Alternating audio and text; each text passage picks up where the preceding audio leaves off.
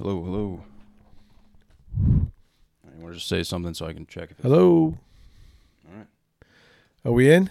We're in. All right. What are you drinking? Like straight vodka? Yeah. Well, it's 12 o'clock somewhere. It's 12 here. What's yeah, like I've been drinking these Bang drinks. Energy, Bang Bang. I don't think they're good for you, but. No, they're not. It's all right. Yeah, you should know better, but. You know. All right. You ready? I'm ready. All right, what's going on, everyone? Welcome to another episode of the Johnny Salami Podcast. Today's guest, Coach Odell. Some might call you Mr. Odell, but I'll always call you Coach. First off, how's retirement going?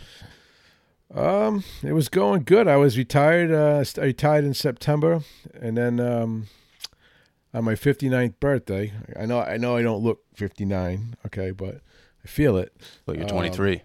Oh. There's a reason I passed him in school and coached him. But it was going good until the pandemic hit.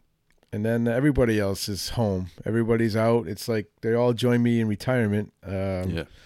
And then I couldn't go anywhere. It's like I'm stuck in the house. And I take 2 walks a day. I've lost some weight. How long are you walking, though? I'm walking like probably like 5 or 6 miles a day. Just around the neighborhood? Going to the next plat across where people don't know who I am and incognito. Yeah. My wife goes with me. But, yeah, that's pretty much what I've been doing. And it's just I haven't seen my daughter in 9 weeks now, and she's pregnant. My oldest daughter, Bethany, is... So you have 3 daughters? I have 2 daughters and a son. Okay. Yep. And... Bethany's 31, Ashley's 29, and Ryan just turned 27. So one of your daughters, does she still work for Reebok? She changed companies. She now works for Puma. She's the head of marketing at Puma. Oh, wow. So she's working from home, and which is not a bad thing, being almost 8 months pregnant. Yeah. But I haven't seen her because of the, we can't go into Massachusetts. Mm-hmm. If we go into Massachusetts, we've got to quarantine 14 days, which makes no difference. I'm at home anyway, so. Yeah.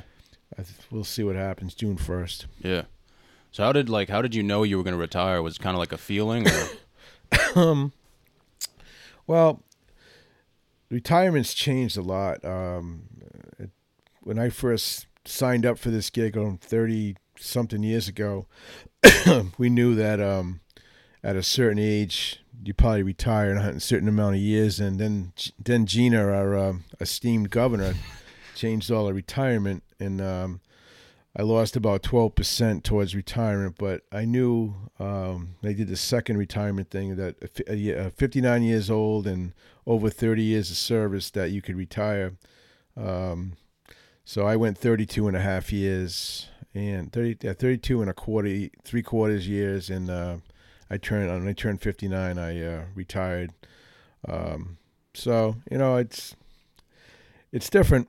Yeah, that's crazy. 32 years. Like, how do you adapt to change like over that amount of time, like in the system? Well, I think that's part of coaching and teaching. And in phys ed, I was a phys ed teacher, as you know, and a coach. And you stay in the game by adapting. And I was not the same type of person I was when I first started coaching, where. I learned a lot of different things along the way, and kids change. I shouldn't say kids change. I think parents change. Yeah, I think parents changed, and I think the communication part of trying to reach that athlete or that kid a certain way has never changed. There's certain kids you can scream at, and there's other certain kids you can't scream at, and you have to talk to them. Well, you scream at them first, and then. You talk to him and go, oh, you know what? Everything's going to be okay. Or, it's just, it's an individual approach, I think. And I think that's anything, to motivate a person. When you work in a bank, I don't know if you have to work with other people or you have a boss that mm-hmm. supposedly tries to get the best out of you. Well, how does he get the best out of you? And I think that's what my thing is, teaching, coaching, motivating, so I kind of missed that, to tell you the truth. Now it's like, what's on Netflix and, it's just different. Yeah. Yeah. Like, so when you watch like The Last Dance, that must like, because I watched that and I'm like, a lot of people are surprised. And it's like, I'm not really that surprised. You know what I mean? Not me at all. And tell you the truth, I treated my kids. I had two girls that played basketball, and they were very good athletes. And I treated them like they were boys, which I didn't know any better because that's all I know. And you know, I expected the most out of them. And I watched Michael Joe. I love that. I love that 10-part series. And I'm gonna feel tonight is gonna be it's like a downer because I got nothing to watch. I look forward to that and how he instilled certain things in his teammates and got the best out of him. I mean, yeah, he was, you know what? And you played football and you played baseball and, you know, there's certain kids that were on your team that motivated the rest of the kids and or a coach or even yourself, you know.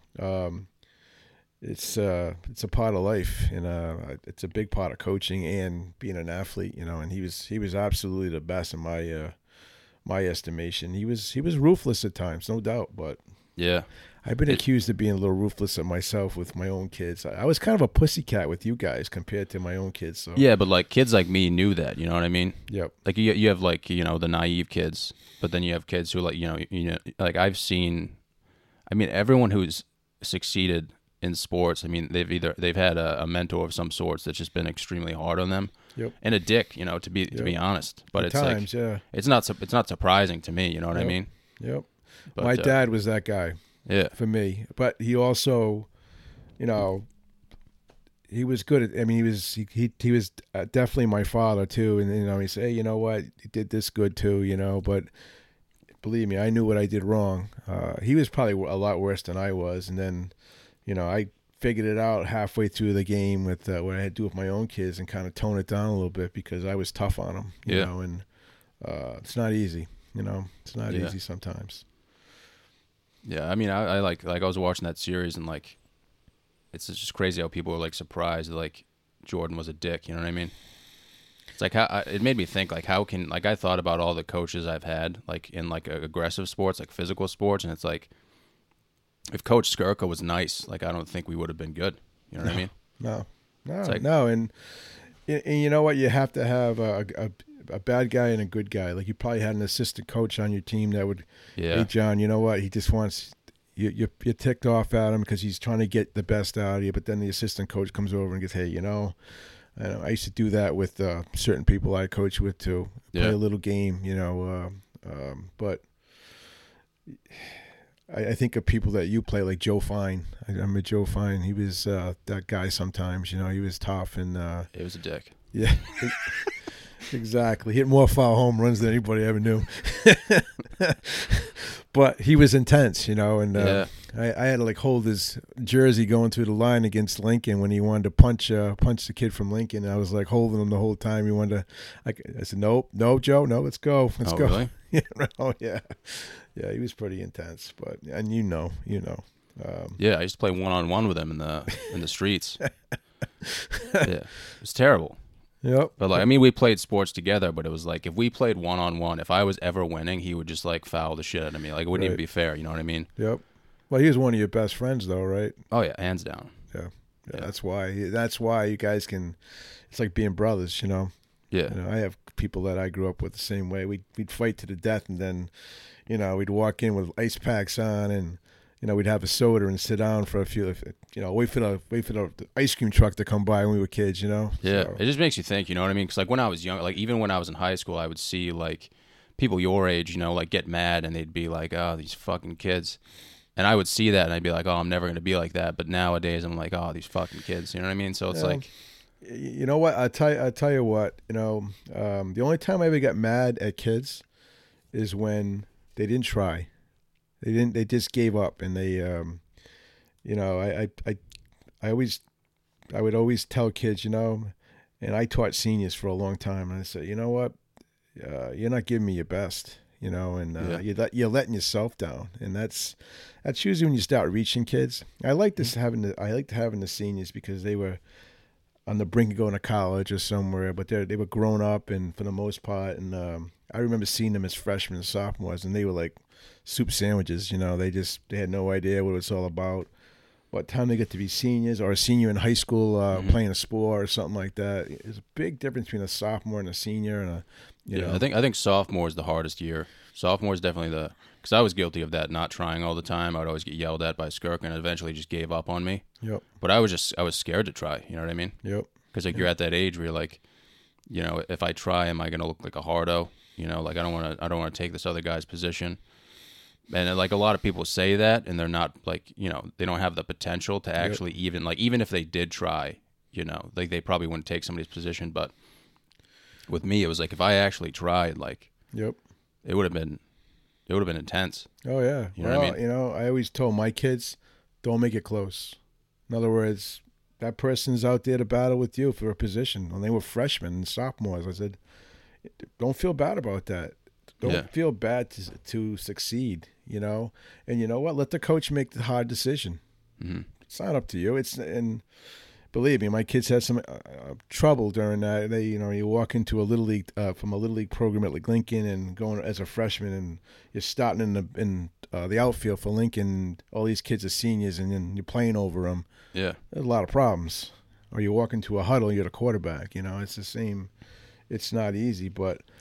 Life is competition, and when you go out to get a job, they don't go, "Oh, you know, nice try." They just don't give you the job. Yeah. So you better be ready for competition in life, you know. And doesn't mean you have to be a jackass. I mean, and like, say, I'm gonna do this. I always tell people, you know, do your talking with the ball, the bat, shut your mouth and play, you know. And I didn't go for any of that crap. I you know that from me anyway, but. I especially like back then, I don't know if I enjoyed getting yelled at, but now that I look back, I kind of wish I got yelled at more. Like I remember, like I think it was me and Cam Lazenberry. Like we were always like the two kids who Skirka used to yell out the most, and I think he just yelled at us because, like, I mean, I know he wanted the best of us, but he also knew like we were easy targets, you know, because Cam's Cam. Yeah, I think he yelled at you because he saw the potential.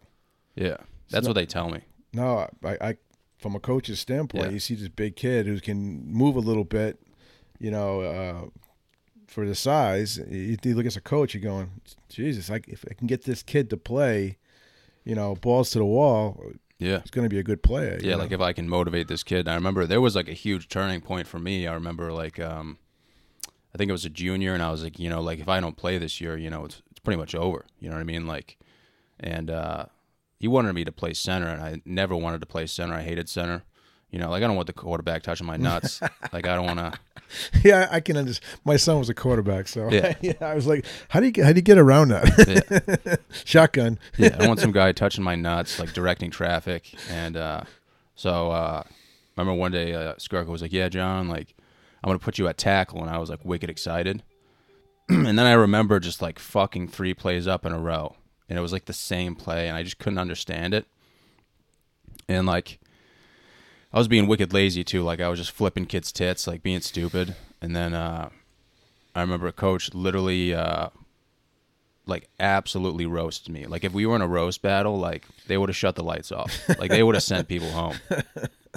Like he was like, "No, John, get the fuck out." And he like made fun of me, like mumbling and stuff. He was like, "You suck." He was like making Helen Keller jokes, like the whole 9 yards. Absolutely roasted me. And he was like, "Go play fucking defense for the scout team. Get the fuck out of here." And I remember like that was literally I've never been so mad in my life. Like just like a switch turned. Yep. Next play, I'm going against Billy DeHertog. Yep.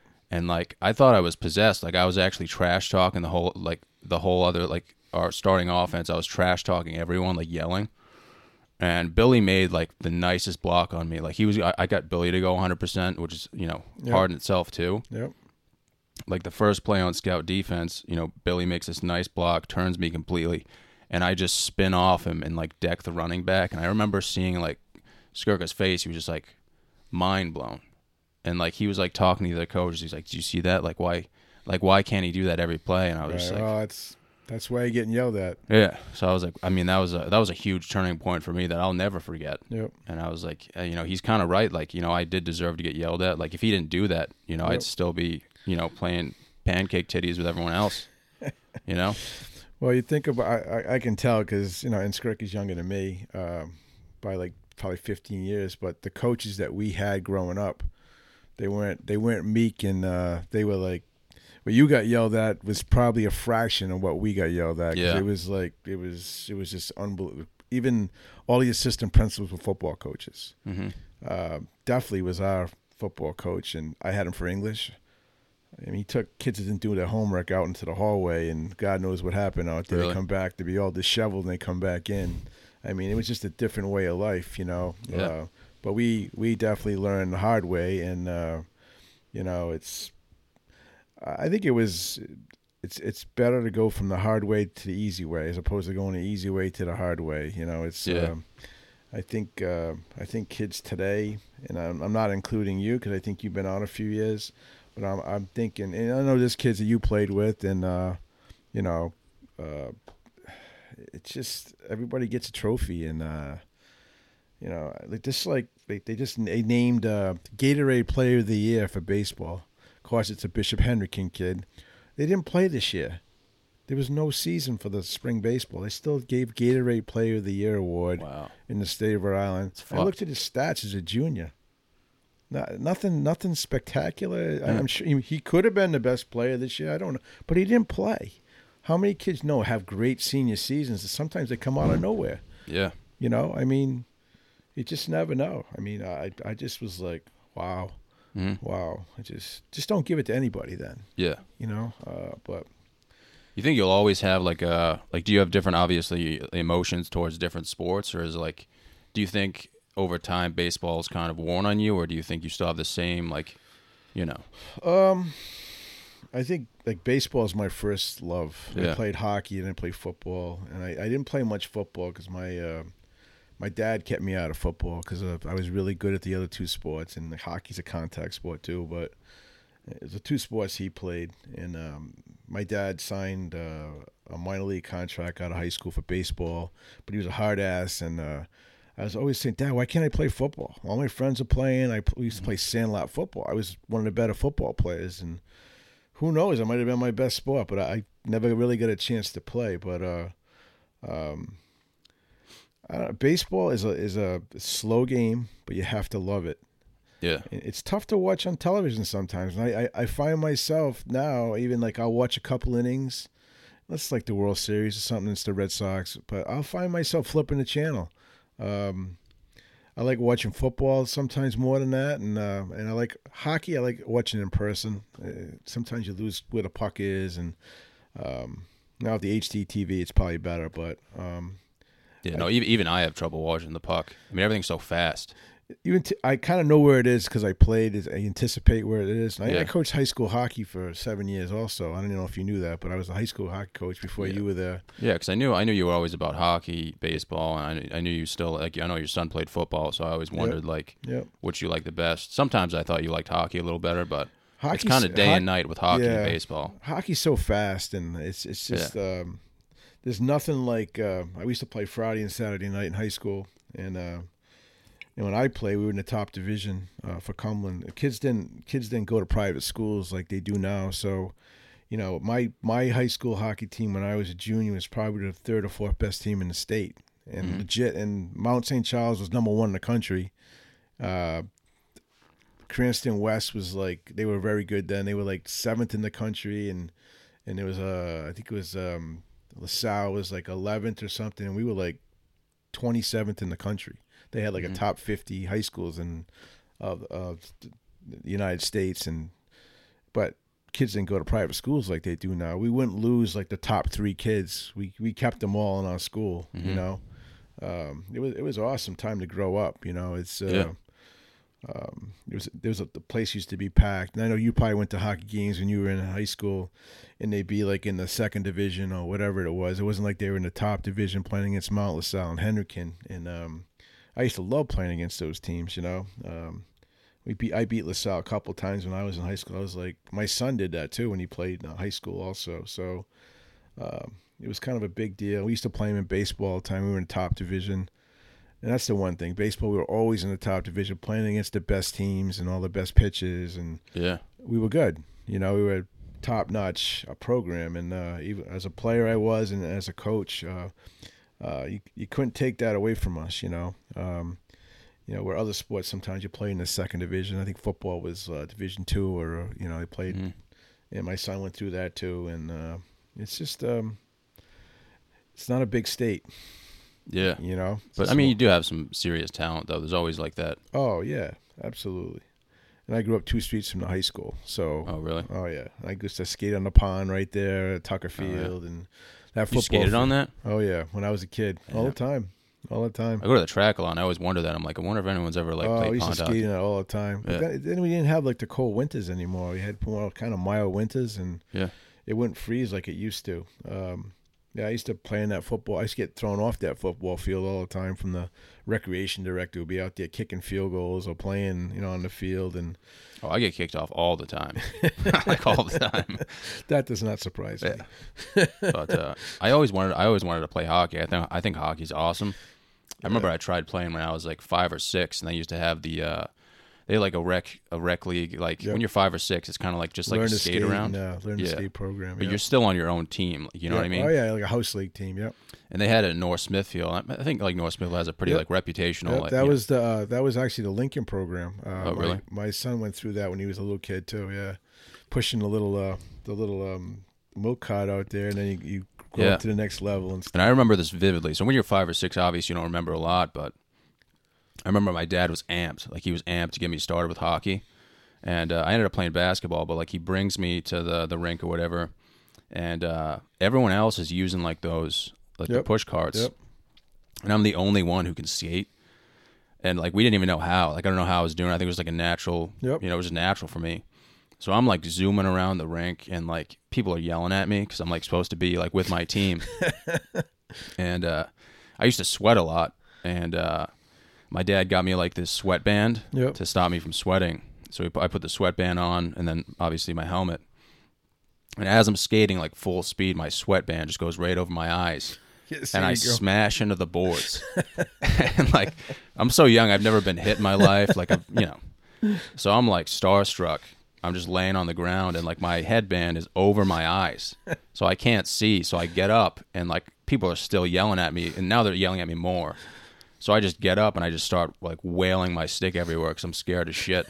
And after that, I never played hockey again. Really? Like, that was it. I was like, I'm done. Like, I can't do this. Oh, God. I was crying and everything. Like, but they were like, how is it, you know, they were like, how is this kid skating? You know, like, everyone else is using the push carts and stuff. But I was Gretzky out there, man. You should have kept going. Yeah, I wish. You know, you should have kept going. Yeah. That's a great sport. I grew up with it because of my dad, and did the same thing for my son. But it's kind of like it's almost like a family culture, because you got to be willing to get up early in the morning sometimes. They get on the ice at 7 in the morning, and it's pricey too, right? Oh yeah, it's a big one. Yeah, it wasn't like that when I was a kid because everybody played, and it was a Bobby Orr generation. You know, he built all the rinks in Massachusetts and the MDC rinks, and now I spent a small fortune on my kid playing hockey for all those years. You know, skates and ice time, but. You know what? It was worth every second of it, you know. And then it's over, you know, unless you're playing college, which, you know, he chose baseball as opposed to the other 2 sports, so, which is nice, but it was cheaper. It's definitely cheaper. Yeah, I remember going to CCRI pretty much because of you. I don't know what you said to Ken. I don't know if you handed him like a few $100. I did talk to. You know, it's funny because. You know, my son had a full ride to URI to play baseball, and stuff happens. Yeah. And he had redshirted a year, and he had an injury, and then he left because it was more of a, you know, academic part too. So he went to CCRI to get himself back on track, which can happen to anybody, you know. And that's why I'm not a phony. I preach stuff because I've lived it. You know, my oldest daughter had a full ride of Holy Cross, and she had a great college career, and she's doing great. My second daughter had a scholarship to Southern Connecticut. She hated it, so she left a full ride, and came back and played at Rick with her friends, and had a great time. And they went to the NCAA championships a couple times, and then Ryan comes along, who's like the schoolboy athlete of the year, and can play any sport, and he goes to URI. It doesn't work out. Goes to CCRI to get himself back up. And Ken Hopkins was the coach. And I remember Ken coming to me, and we're watching Ryan play his last year of Legion. He goes, I know I never will see him because he's going to go to URI, and then he's going to probably go on and get drafted and all this other stuff, because I know I never will see him, but I would love to have him if I had him, you know. Here he is, 2 years later. I'm calling him up on the phone. Yeah. Hey, Coach, what can you do for me? My son needs he needs to get back on back on track, and he went there the first year. The first year was a good year, and then the second year was like he was like the best player in New England. He won. He was like the all first team all New England, and almost got drafted and stuff. But that program and those coaches and the kids that were on that team, I won't say they saved his life, but they changed his life, you know, and it got him back to really loving the game again and being with the team. And, you know, and a lot of it has – and then he ended up going to Rick after that for a year, and then he blew his arm out. But I think those things – and you talk about certain things that transpired in your life that made you what you are. I think that junior college thing for him was huge, and that's what kind of I was trying to relate to you, that might be a great place for you to get it started again, you know, and you know, so yeah. I mean, my reason was a little different, you know, but I remember going there and they were like, he was pretty much like Buddha, like him and who was the other kid, like Joe Yankee or something like that. Yep. Yeah, they just have like pictures of them like hanging up and stuff, and they just kind of like pray for them, and you know, there's just like a shrine. Yeah, Ryan, Joe, they had a great team. Let me tell you, they had 7 Division I kids on that junior college team. They were I think really they definitely set a precedent for everyone else. Yeah, yep. But you know, in the same respect, I think like Coach Hopkins, and he retired from coaching. He's into politics now. He wants to be the mayor of Cranston, I guess. Now he's but it's just, you just never know where things are going to take you sometime, you know? Yeah. And it's not, I always told kids, and probably told you the same thing. It's not how you get there. It's how, it's as long as you get there. And, you know, whether it's, you know, maybe banking isn't the end all for you, but maybe some part of might be higher than that, you know? Yeah. And maybe this is a step, maybe this is where you want to be, or the comedian part, you know. I'm sure I've seen you play at the Comedy Connection, is it? Yeah, and done some shows in Boston. Now, you know Alan Morrow? Yeah, Alan's my boy. Yeah. Hanging out with Alan after this. Shout out Alan Morrow. Yeah, so Alan used to be, like, he would come to Cumberland. He was a substitute teacher for a while, and then he would tell me he was doing all this comedy stuff. And I saw a couple of his bits, and you know, I was like, and he's from Lincoln, so he, you know, and somebody said that you were doing it. And I was like, John Psyche's doing it? I'm like, and you were always so quiet. Like in class, you were quiet. You couldn't get a heartbeat out of you sometimes in the back there.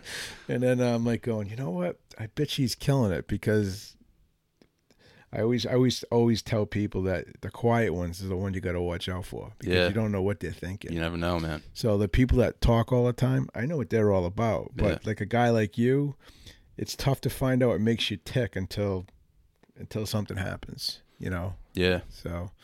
Yeah, I mean, I know baseball was a savior for a lot of people. I think comedy was definitely my savior, you know what I mean? I wish I started when I was in high school. Like, I'll tell you what, and you know what? I think when you lost your dad, that kind of, you know, that sidetracked you for a while, which would have sidetracked anybody, you know. And I remember just going to the library every day. Like, well, that was junior year. I mean, junior year was great though, so it was kind of like a roller coaster. Yep. Because we had just won the state championship. Yep. Just started baseball. I mean, junior year was probably my best baseball year. Yep. Because I didn't have any like distractions or anything like that. Right. And then it happened, and then like, I think that was honestly the reason like I ever even tried to play in like college. Like I remember going to URI and like not really doing much. Like I played rugby, but I mean I had legitimate tits. You know what I mean? Yep. So it was like I was falling apart. Yep. And that's what I remember. I remember you sending me a message. I remember you were telling me, Coach, I don't know, I need to do something. I was like, I was in my dorm room, and it happened instantly. Like I was just like, I get the fuck out of here. You know what I mean? I'm just eating like a massive amounts of chicken nuggets, like barely went to practice for rugby. I was like, half the reason I even tried to play baseball again was just to lose weight and like actually be a part of something. Yep. I think maybe my dad played like a little bit of a role. Like maybe there was like that emotional aspect where I was like, you know, let's like what would he want you to do? But yep. I think my dad liked watching, I think, football more than, I think he liked baseball better. You know what I mean? But yep. I think in terms of like watching it, like entertainment, he definitely like saw me as a football player. Yep. You look like a football player. Yeah. Everything I played, it was just like, oh, there's John, like the football player playing baseball or basketball. You look like a football player, though. But, yeah, I think that played kind of like a little role in it. And it did help me, like, health-wise. And, like, Ken can motivate anyone, you know what I mean? Yep. Just, like, this old wise guy, like, just the speeches he gives, like, definitely helped. You know what's funny? Him and I were rivals. Oh, yeah? So he's older than me, but he was coaching Rhode Island College and I was coaching Bryant. So we didn't like each other. Yeah. I was the young kid, coming on the scene where he was like established and, but we used to go at it. I mean, like verbally during games and stuff like that. And then it's funny because for years I didn't like him that much because of some of the things that would transpire when I was a younger coach. But I was coaching in college at a very young age, which I can understand some resentment too. But when you beat them, it's even better, you know. So, But then here's my kid playing for him later on, 10, 15 years later. So you just never know, you know. Yeah, that's crazy. You just never know. And I give him I give him all the credit in the world for what he did for my kid, you know, and so, you know, some days you're stubborn, you know, you think, oh, this is the way I feel, but as you get older, you're gonna like now you're starting to realize some of the things you went through in high school and in college a little bit, and and you get to my age, that's all you got, especially with the pandemic, you got a lot of time to reflect. Yeah, there's nowhere to go, so you know. I think I'm way more relaxed now than I was before. I think before I was obviously like, I'm still depressed, obviously, which is hilarious. But like, as far as like being more relaxed, like not a lot really like phases me too much, like in terms of like getting mad or anything like that. Definitely more relaxed, but it's because of all the, you know, the shit that happened in high school and stuff like that. You know, like nobody else went through the stuff I went through. You know what I mean? So it's like looking back, it's like, you know. Well, I think too, you're getting to a point now you're established, you know, you I don't care. I was like substitute teaching. I didn't have a real job yet. That's like the worst. You know, you're not you're getting paid like peanuts, and you're doing the same thing the other teachers are doing, or probably more because they're ragging on you because you're a substitute teacher. Yeah, and you have no self-worth. You know, now you have a job. You know, now you have a career that you're working towards. You know, I think it makes a big difference, you know. I think that gives you a little more relaxation, you know. I'm a little too relaxed right now, so it's like... me too. Sometimes I just get too relaxed, but what are you going to do? Well, you need something to challenge you, too, also. And I think that's my thing. I'm starting to play a lot more golf, and I'm challenging myself. I was a good golfer, and I had the shoulder surgeries, and now I'm getting back to... I'm trying to play...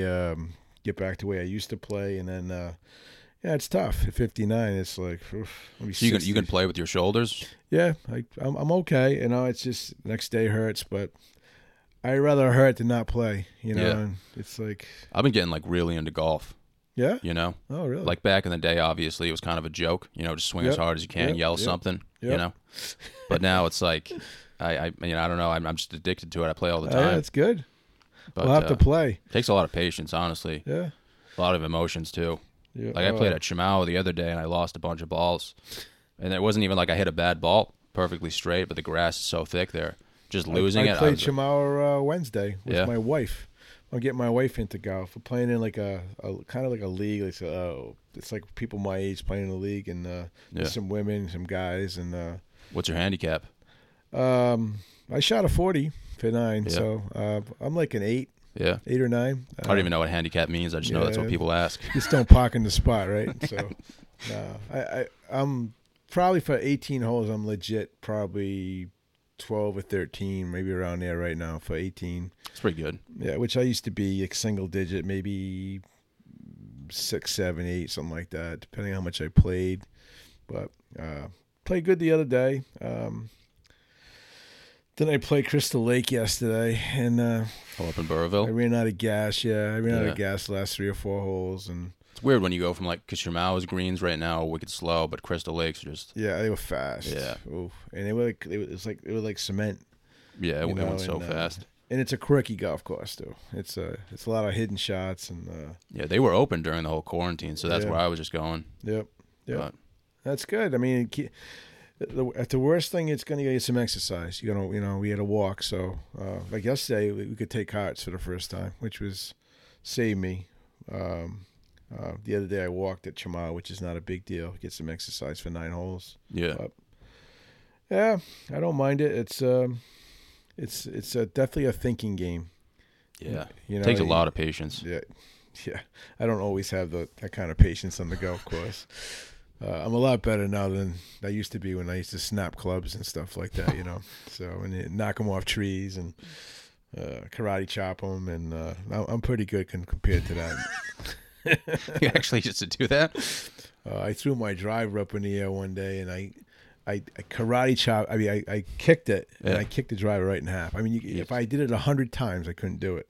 One time, I snapped it right in half, and I'm sitting there going, it's like my, it's the most expensive club in your bag. I'm like, yeah. So I had to order a new shaft, and they put it on, but I was like, I after that, I learned my lesson. That was it. I no more wrapping clubs around trees and... Yeah, hockey mentality. I used to always tell people, play baseball, but have hockey mentality. Yeah. In other words, it's like a slow aggression. You got to have that fire. Like you're pitching, you got to have that fire, but it's got to be a controlled fire.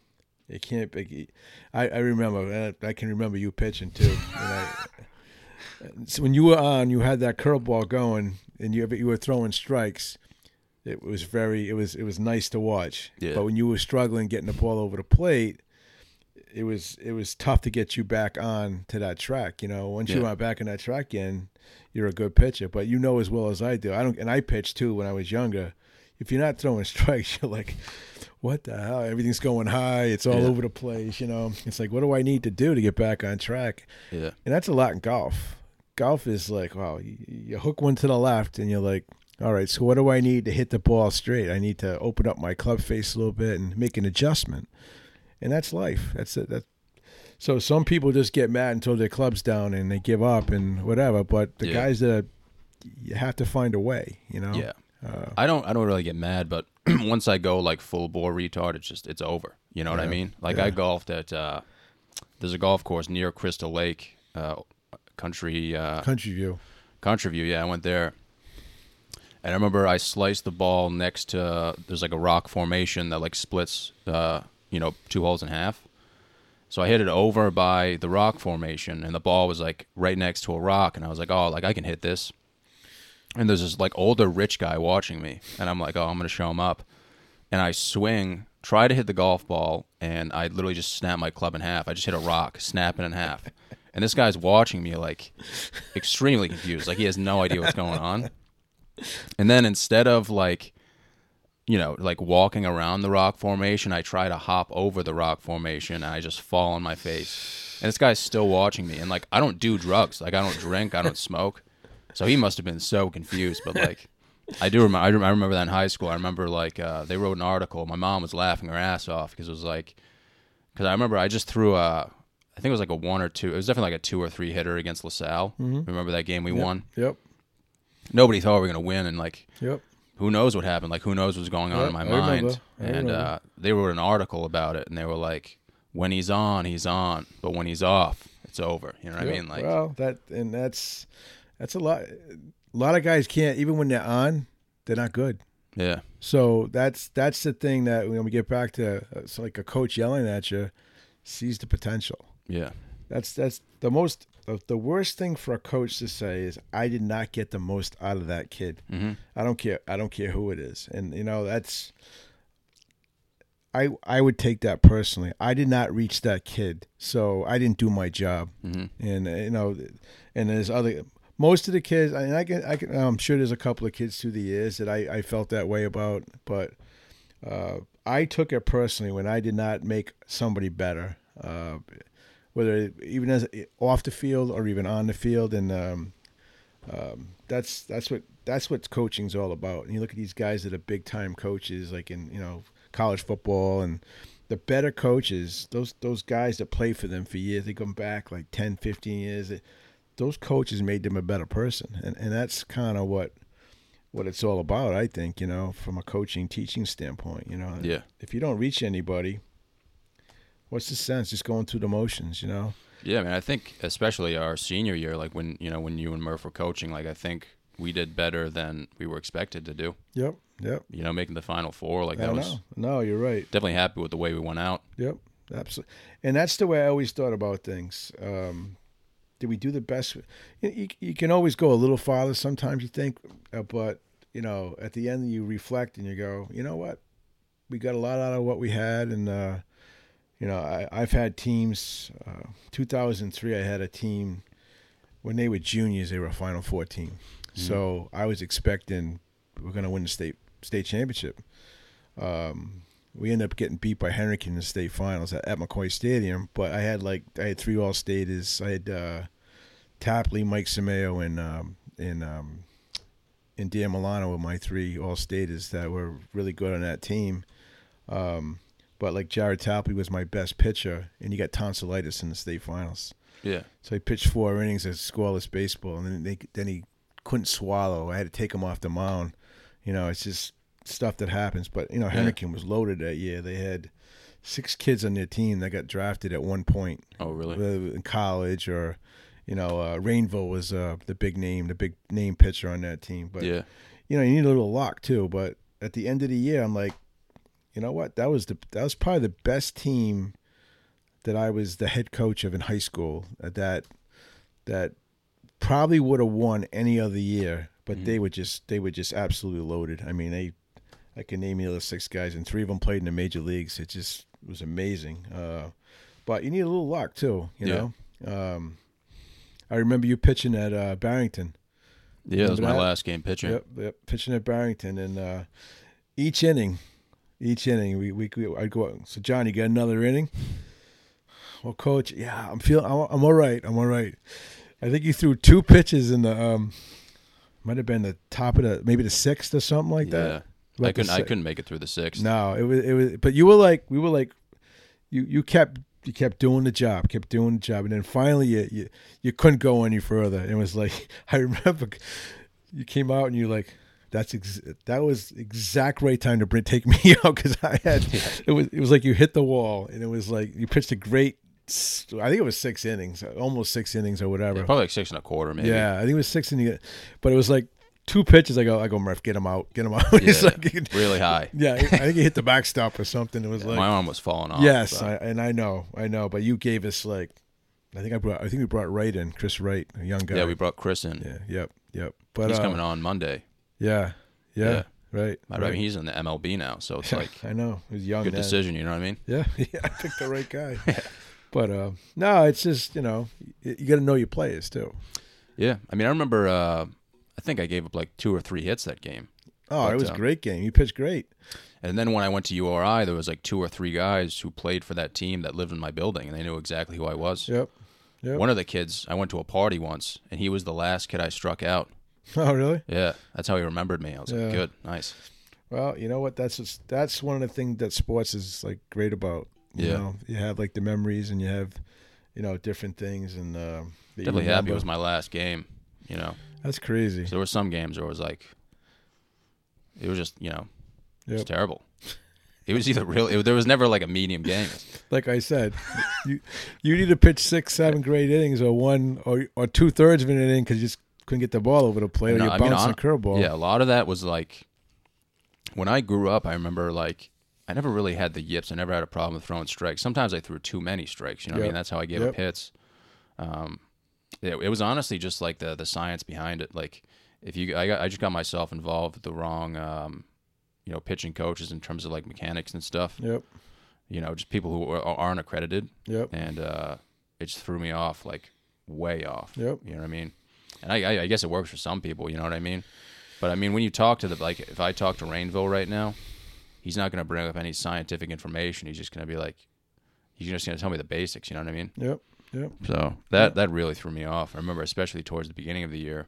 Yep.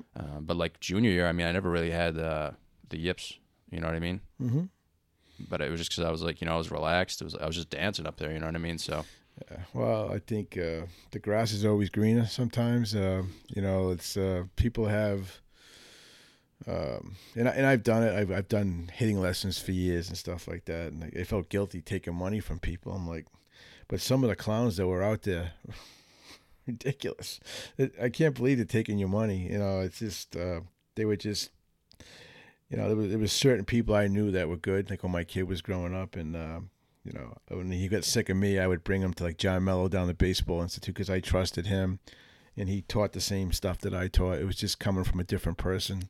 Instead of me yelling at my kid, I had somebody else yell at my kid, which was great, you know, so I could like, survive my own household. Mm-hmm. But I knew that certain people were really good, you know. You know, and Murph was a hell of a pitcher. I mean, Murph was an all-state pitcher, so... You know, for him to help you, whatever, is you're probably going to get more from him than you're going to get from somebody outside sometimes, you know. And and I had, believe me, I had a high school coach that wasn't that good, and I didn't realize that he wasn't good until I went to college. Yeah, you know, because he really didn't teach me anything. But I had my dad who played in the minor league, so I was fortunate there. I really didn't need that much. But when I went to college, I learned so much about the game that I thought I already knew, and I didn't. And then I learned something else when I coached with another guy, when I was an assistant coach at Bryant, and I thought I knew it all. Not even close. You never know it all. Yeah. At 59 years old, I still don't know it all. I still watch games, and I watch people take leads in the game. I watch different batting stances, and I watch different things. I watch the good people play. You watch a good golfer. So what's Tiger Woods doing? What's this guy doing? You know, some people aren't always the most, like, they could be herky-jerky being a pitcher. You don't necessarily have the 100% perfect form, but when you get the ball from here to there, you're in the right spot, you know, and that's kind of what we're talking about with you a little bit because you weren't in the right spot sometimes, and then when you were, wow, that curveball dropped right off there, and, you know, everything came together, you know. Yeah, it's kind of like if it's not broken, don't fix it, you know. I tell people if you could stand on your head and hit, I'm never gonna say a word to you. Yeah. But once you have problems, I'll fix you. I'll fix you. I mean, we'll go back to step one. And there was times through the years that people were stubborn. They didn't want to listen. So, and they struggled, you know. And so, I think a lot of it for me was just like overthinking. You know what I mean? I feel like I say this a lot, but it's like anything I succeed at, it's almost like I'm in a coma pretty much. Like if I'm doing comedy, I'm not really thinking about what I'm saying. I'm just kind of being myself. Yep. Same thing with like sports. I mean, football is not really that way. Football, you kind of have to think a little bit, a little more aggression. But well, especially you got to know what the play is, and you know you got to know what you're trying to accomplish on that play. You know. Yeah. Yes. But like if you're on the mound and you're pitching well, it's almost like the mitt just gets larger, and it's like you're just in a pretty much in a coma. Yep. No. I pitched. I know. I know days when I had it, and I know days when somebody's going to get hurt out there. You know, you better get some catcher's equipment out there at shortstop. Yeah. You know. So many mixed memories. You know. Yeah. Well, you know, I used to always. I have a lot of different things that I, you know, as you get older, you think about a lot of different things. But I judge people by when they're down. So in other words, when you're having a tough day, how do you react? Do you just give up, or do you come back the next time and, you know, you make your adjustments and you come out and you become a better player? I judge people then, because when people are going good, they're the life of the party, and you know they treat everybody well. But when their things aren't going so well, how do you act? Yeah. And I always tell people that, and you know, do you have the stuff inside of you to make yourself, you know, get to here again, or are you just going to keep going this way? Yeah. You know, so, and really, you look at people in your life, and you look at the people you work with, and when things don't go their way, well, you know, they're a whole different person, you know. Yeah, you kind of just blame it on other people. Yeah. Yeah, exactly. So, yeah, I got a lot of stuff that I've been kicking around, John. So you've done me a favor here with the podcast. Yeah. You know? Yeah, it kind of hit me like just before. I was like, I haven't seen, you know, Coach Odell in literally 6 or 7 years. So how old are you now? 24. I just turned 24. Jesus Christ. So it's been a while. It's not like I'm like in college or anything like that. No. And I love to see people that I coach that are like your age or a little older. I mean, I've coached people that are 2 years younger than me. Yeah. Because I was at Bryant, I was assistant coach. I was 23 years old. So seniors were 21 or 22. They were a year younger than me when I was coaching them. Yeah. That's like crazy. That's just, and then I have guys like your age, and I've coached Little League kids, and I've coached a lot of different levels, but it's nice to talk to somebody that's been through certain things, and then, you know, you're pretty established in what you're doing now, and then who knows what's going to happen with the comedy, or how you go with that too, you know? Yeah. You know? Maybe you'll get me some tickets someday, you know? Yeah, I'll hook you up some tickets if I make it. If not. I'm looking forward to that. I mean, that's kind of cool, you know? Yeah, I mean, it's weird, like, a lot of older people have seen, like, the videos and stuff, and I don't think about it too much. So, you know, you either get, like, a really concerned look or, like, hey, man, keep doing what you're doing. A couple of them popped up on Instagram. Like, oh, yeah. Like, you're just sitting there, and you're not doing much. I'm just like, and of course, I'm just sitting there. My wife's like sitting in the other chair, and I'm looking and going, she goes, "What are you laughing at?" I go, "You're just doing crazy things, you know." Yeah, yeah. Nobody. Yeah, I liked it that way. Like, especially in high school. Like, I remember, like, even when the first time I tried comedy, I was 19.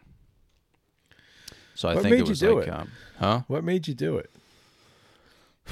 I don't even know. Everyone has like this like emotional answer when like people ask them that, like, "Oh, like how'd you get into comedy?" And they're like, "Oh, like, you know, I saw so and so," and I was like, you know, fuck it, I'm just gonna do it. But like, I remember me, I was just making people laugh in general. You know, like I was always really silly, and I was like, this really isn't gonna correlate to anything else. And see, I never saw that part of you when you were in high school because you were very serious, quiet and serious. But I remember talking to Joe Fine and go, "He's like the funniest guy in the world." He goes, I go, "Him?" Yeah. I never seen him say one in three words in one sentence. And a lot of it was, you know, because your dad was around that time too, you know, when I... Yeah, I mean, some of it was that, but I was always like that regardless. Yeah. I was actually more, like, when I was younger, I was the quietest kid ever. Yeah, I mean... But, like, when no one... Nobody would know you were smart. Yeah. Because you were a smart kid in school, too. You know? Average. But nobody would know that because you didn't present that, you know? Yeah. But then I'd read your stuff. I'm like, Jesus, this is good, you know? So. Yeah, surprisingly. No, well, but, yeah, a little bit because I had no idea, you know? It's just like, I mean, I've always been that way, and I think I always will be that way. I mean, I see people that just talk too much, you know what I mean? And it just, you know, that's never going to be me. But, yeah, I remember being in high school and, like, people, you know, they'd make, like, Helen Keller jokes or whatever, you know. A lot of teachers would make those jokes, but, like, the funny thing is, like, after you make that joke, like, I'm going to look over to, like, a Joe Fine or something and just talk shit about you. You know what I mean? So, it's... I remember Joe Fine being in my health class, and I think it was, you know, he had to do controversial topics. He had to get up there and do an oral report, and Joe did his on cheerleaders are not athletes. Oh. And there was this little girl, and she was a cheerleader or something. Yeah. It was no, cheerleading wasn't a sport or something like that. And Joe gets up, and he's got, you know, Joe, he's got everything covered, every base. You can't do this, you do that. You're only there for one reason. And the girl, this like 5-foot cheerleader, it's like right in his face, yelling back at him. I'm like, oh my God. I said, Joe. He's like, no, she's wrong. Oh, I was like, I never forget that. And the girl was not backing down. It was funny. It was, that'll sum up Joe Fine for you. Huh? That sums up Joe for you. Oh, God. Yeah, there was one time I almost got caught. We were in like double sessions for football, and me and Joe and like Chris Hayes, we were like laying down on the mats, and we were just relaxing. Like, we had just finished our first session, and I didn't even know Murphy was like walking in the gym, but he was like walking in the gym, walking by us, and I'm facing the other way, and we're all laying down, and I just let one rip like wicked loud, and you just see Murphy like laughing his ass off, and Joe was like, "Dude, Murphy's like right there," and I was like, "Ah, you want some, you lose some." So I almost got caught a few times. It was like we had Premiano, you know Mark Premiano, right? Yep. He was like our He was our middle school basketball coach. So me and Joe used to live up the road. So I would just walk to his house. We'd walk to practice.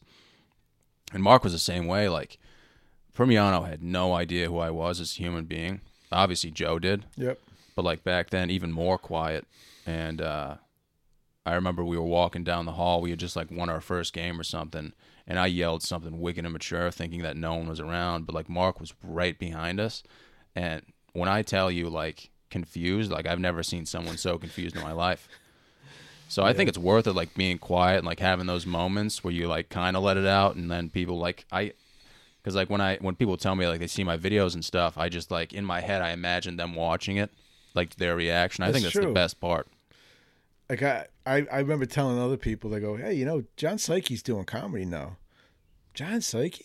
I go, that guy, quiet. Yeah. He's pretty quiet. And I said, yeah, and he's pretty good. I saw him, and like the same thing you're talking about, like, you know, Mark Premiano's like not knowing it. Well, me coach you not really knowing that part of you either, you know. So I think you got that in your favor, you know. I like it. You know, it's I like being quiet. Yeah. You know, you'll know. You know, some other people will know. Not everyone's gonna know, but people that are quiet listen. Yeah. And they listen, they learn. People that do all this, they don't hear anybody else in the room. They don't learn anything. They just think what they think, and everybody's supposed to think your gospel, you know. But you sit there and you go, that guy's a jackass. That guy's a jackass. I like what she said, you know, but you don't get to that point unless you listen, you know. And people don't understand that sometimes. Yeah, but I remember... I don't know why I started. I think I was just making funny videos, and I was making people laugh. And then I went on stage when I was 19. And honestly, like, when people do comedy for the first time, they'll go to an open mic, and it'll be the worst moment of their life. Because you're literally in front of three people at a bar. You know, you've never done any public speaking in general, so you're trying to, you know, tell dick jokes in front of three people. No one's laughing. It's kind of like... That's the worst. It's the worst, yeah. But I did a showcase, so it was like a bringer, like you could bring people. And I remember I just invited like 5 or 6 of my good friends to come, and they were like, hell yeah, man, I can't wait to see it. And like 45 people ended up showing up because they were like, they didn't even, they probably thought I was going to bomb. And they were just like, wow, like John's going to speak like for the first time. So like 45 people showed up. I made like $230. Jeez. And after I did it, I remember like, obviously, my jokes weren't good. You know what I mean? Like, people thought they were good. But now that I'm, you know, in the business, more cemented, I'm kind of like, those jokes were kind of shit. But I made people laugh. Yep. And afterwards, like, one of the bookers was like, yeah, man, like, when are you coming back? And I was like, I'm not. I'm not doing this. Yeah, I was like, I just wanted to try it out, man. Yep. And he was like going mad. He's like, what, are you fucking stupid, man? Like, just come back. And I'm like, nah, man. And then I went to play baseball. And then when that didn't work out, I just came back, and I was like, you know what? Maybe this is it. Yeah. You know? It's good. Sometimes you got to take a shot, you know? Sometimes. Yeah. I mean, people don't realize, like, you know, you can see the videos and stuff of, like, you know, me succeeding. But if you saw me at, like, an open mic, you'd be like, all right. Yeah. Yeah. Well. It's hard. You know what? I've been getting up in front of kids and students and the first few years of, I think when the toughest thing I ever had to do was when I went from, I taught elementary school for 15 years, like phys ed in elementary. So I went to the high school, and because I was still coaching the baseball team, I was getting in trouble going from elementary up to the high school practices. So I changed up to the high school. I had to teach health my first year at the high school. So all these little elementary kids that I had like in the first, second, third grade, they're now freshmen in high school. Yeah. I got to teach them sex ed. Really? Yeah. So freshman, I have freshman health, and I got this kid I had like in the first grade. This little girl is now a freshman, and she's in the front row, and I'm teaching her about, you know, sex stuff, and she's looking at me like the word. I was just like mortified. I was like, I can't do this. This is horrible, you know. And after time passed a little bit, I got a little. It was okay, but it was like, oh, that initial couple of times, it was. I was just so embarrassed, you know. Yeah, that must be rough. It was rough. Oh, yeah. Oh, Jesus. Yeah, pee-pee vagina, man. That must have been crazy. Yeah. Yeah, you know, and you start saying those type words, and then the girl's eyes would get, like, big, and you're just like, I didn't mean it. Yeah. No, just go home and ask your mom, okay? Don't worry about it, you know?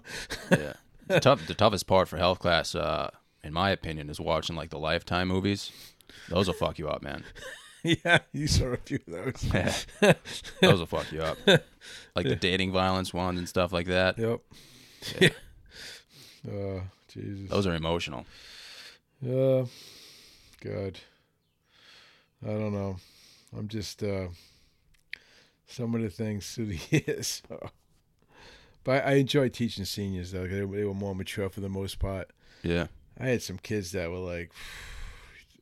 When they were younger, they were hellions. And then you get to be a senior, it's like the thing clicks in a little bit. You at least can reach them all. Yeah, I remember elementary health, and I would not want to teach that class. Oh. You could see in the teacher's eyes, they're like, yeah. I used to make kids run a lot in elementary school just to get that energy out of them, you know. But, you know, like when I was teaching elementary, I was like a god. Yeah. I'm taking like all these kids out of a regular classroom who've been cooped up there all day, you know, learning about whatever, you know, and I was like the Pied Piper. I'd lead them out the door, whenever we make a move and stuff like that. It was awesome, you know. Yeah. And I'd bring them back. The teachers I didn't like that I brought them back, I wouldn't calm them down. I would say, just go ahead, here you go, back in the room. You know, the teachers I liked, I would, you know, take the kids for a drink, you know. All right, guys, we got to calm down now. Yeah, Mrs. So-and-so is, you know, and the teachers love that. And there's a couple of teachers that they kind of tick me off, so I would bring them back and, let's just say, not in a great manner. Yeah. Kind of just bring them in the room, and they'd be sweating all over the place. And, I can't even imagine. Yeah. It's crazy. Yep. The good old days. Yeah, the good old days, man. It's good to bring back some memories, though, you know? Well... It's funny, you know, it's it goes by so fast. Yeah. This past year, I mean, this is a year just doing the podcast, and it's been like the fastest year ever. Really? Like, it's been crazy. So you do this once a week?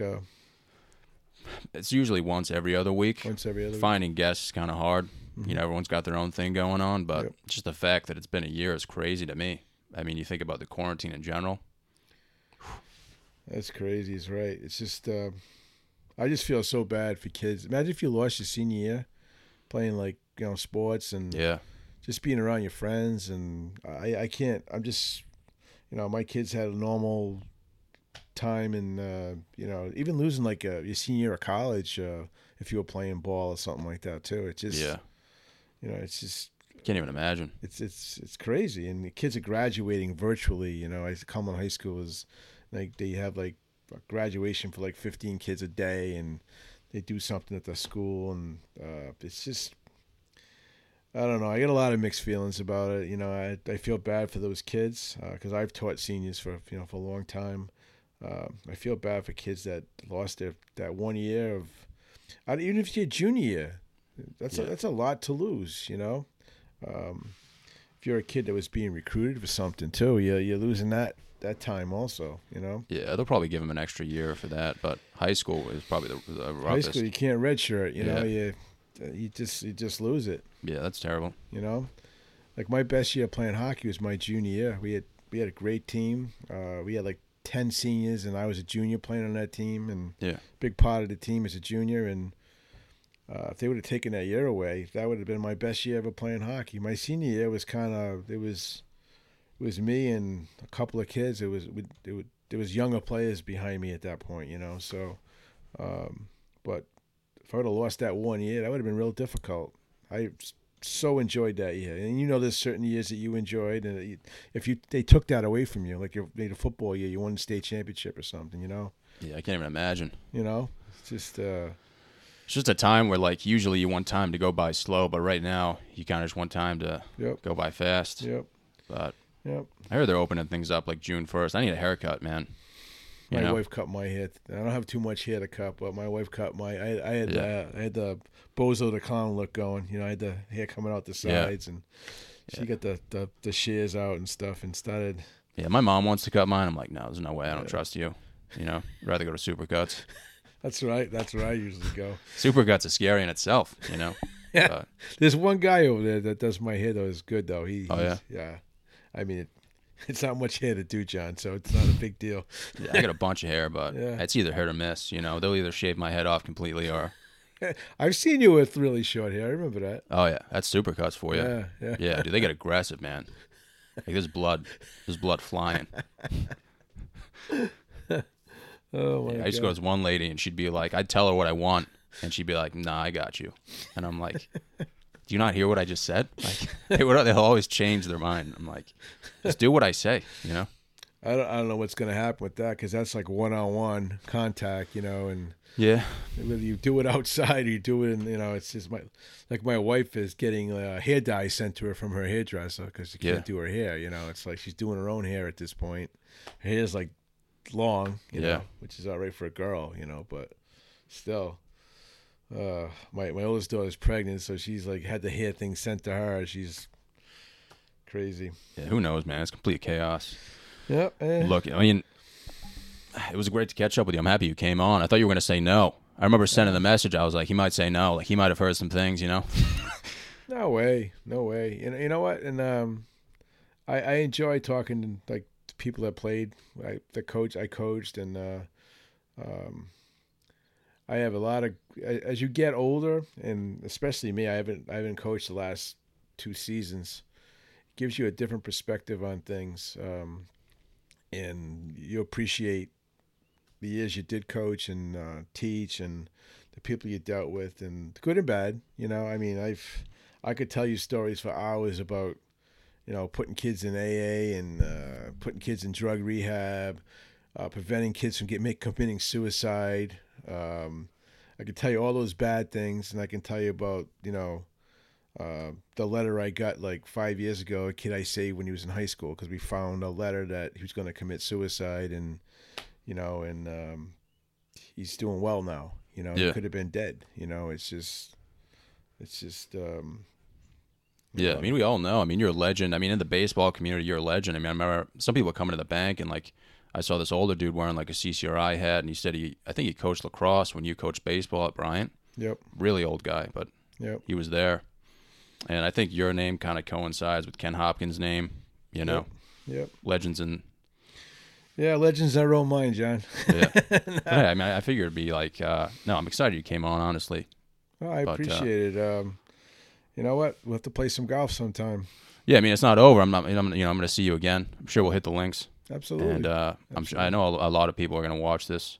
Usually we have kids my age on here, you know, just talking about, like, you know, immature stuff. So it's nice to have someone who's like wise and, you know. Well, you guys kept me young because it was fun to, each day was a new day, you know, and it's just. Now, I know a lot of people that are going to watch, but I mean, you know, it's not over, bro. You know, we can hit the links together. Yeah, absolutely. All right. Absolutely. Appreciate it. Yeah, thanks for coming on. No problem. All right, that was good, John.